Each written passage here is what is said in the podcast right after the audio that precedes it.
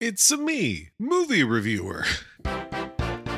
Your daily Lex. Yeah, we like the Mario movie. Saw it with uh, the whole fam yesterday and uh, really enjoyed it. Uh, we had been observing Passover here, so at the movie theater we got popcorn and candy, and that was how we ended our Passover of you know missing good food.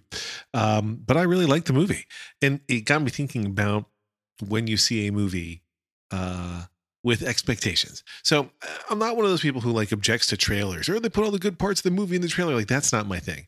It's much more. Um, I, I want to know what a movie's about. I want to evaluate whether it's a movie I want to see. Uh, and man, there were trailers for a lot of movies I don't want to see. 21 minutes of trailers.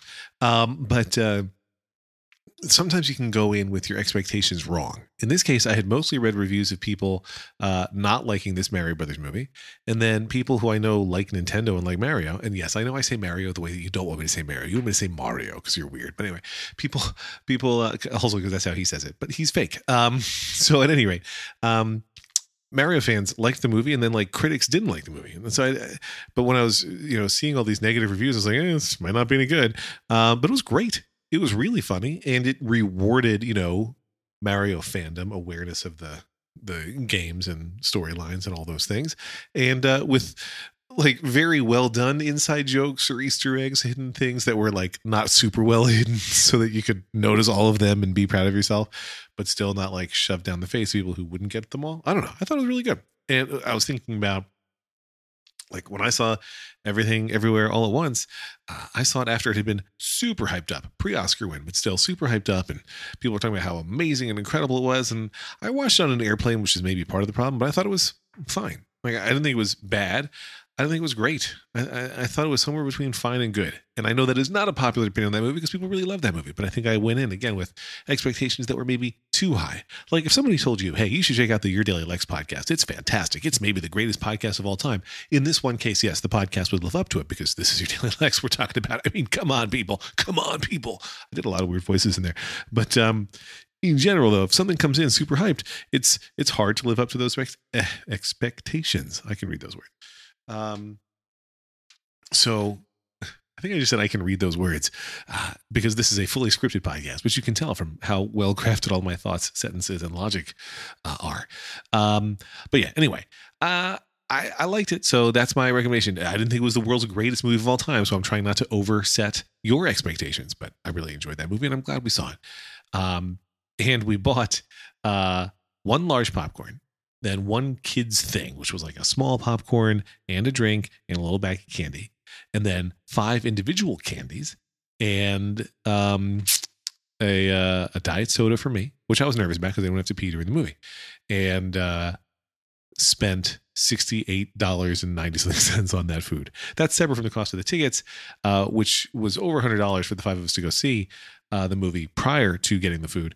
Um, but we had a bunch of movie theater gift cards that we hadn't used in eons, um, you know, that we've had for eons, I guess you, can, um, and had had never used, and so we use those.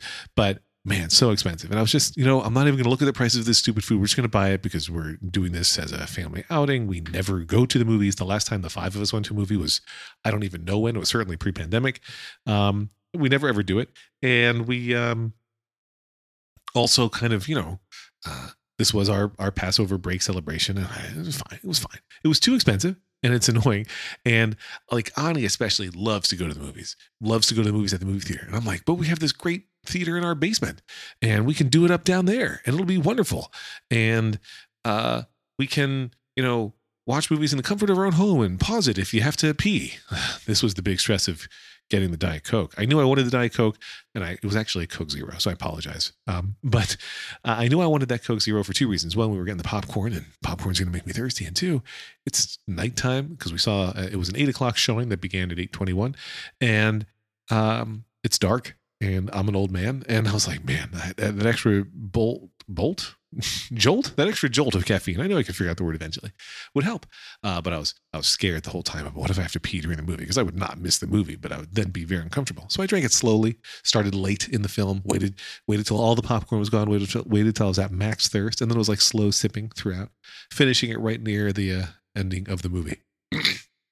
Then the movie ended, and uh, uh, you know, there's a, a, a an early post credits moment, and then we're gonna uh, now it's just like scrolling credit names, and so we're like, okay, we can probably start to get up, and then Lauren Googles, you know, is there a, an uh, additional post credit scene? And the internet said yes, but she didn't want to look to see what that scene was, lest we get spoiled.